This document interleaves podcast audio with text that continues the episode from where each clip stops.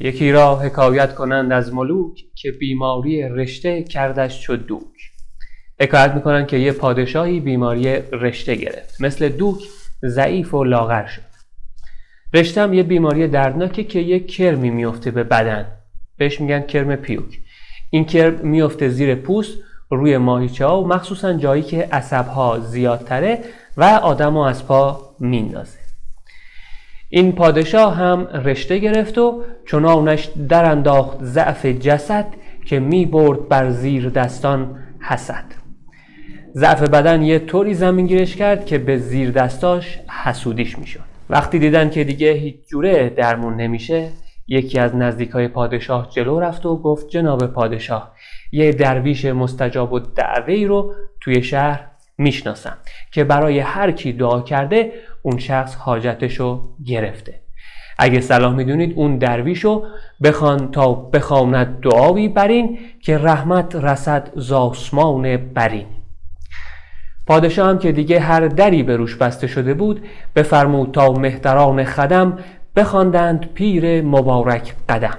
یه سری از بهترین و والا مقام ترین خدمتکاراشو فرستاد دنبال درویش فقیر. برفتند و گفتند و آمد فقیر تنی محتشم در لباسی حقیر.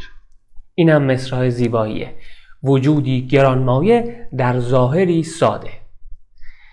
بعد شاه به درویش فقیر بگفتا دعایی کن ای هوشمند که در رشته چون سوزنم پای بند گفت یه دعایی برامون بکن که این بیماری رشته ما رو از پا انداخته. یه تشبیه قشنگی آورده سعدی اینجا. شاه میگه مثل سوزن که رشته نخ از توش رد میشه و اسیرش می‌کنه این بیماری رشته هم ما رو اسیر و دربند خودش کرده.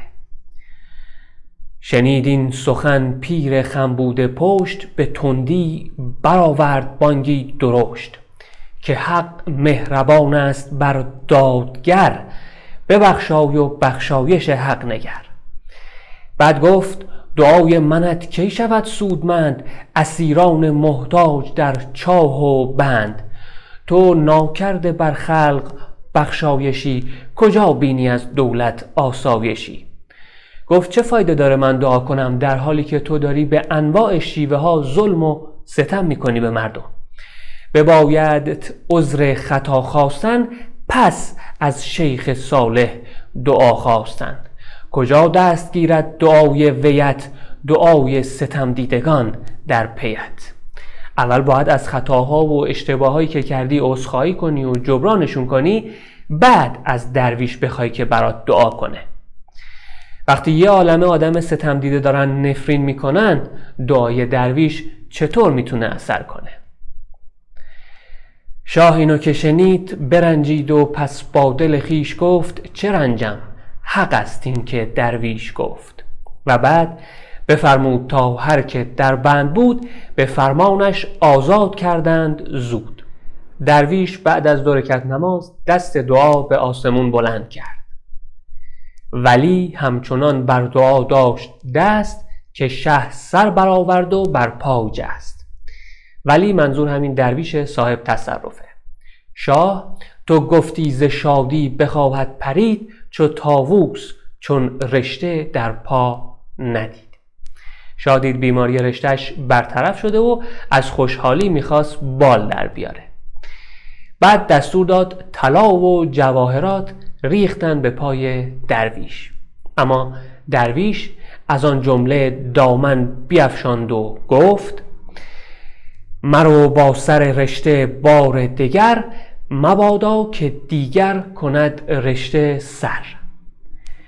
گفت اگه می‌خوای رشته دوباره سراغت نیاد اون کاری که توش سر رشته داشتی رو بذار کنار. یعنی؟ مفهوم این حکایت خیلی واضحه.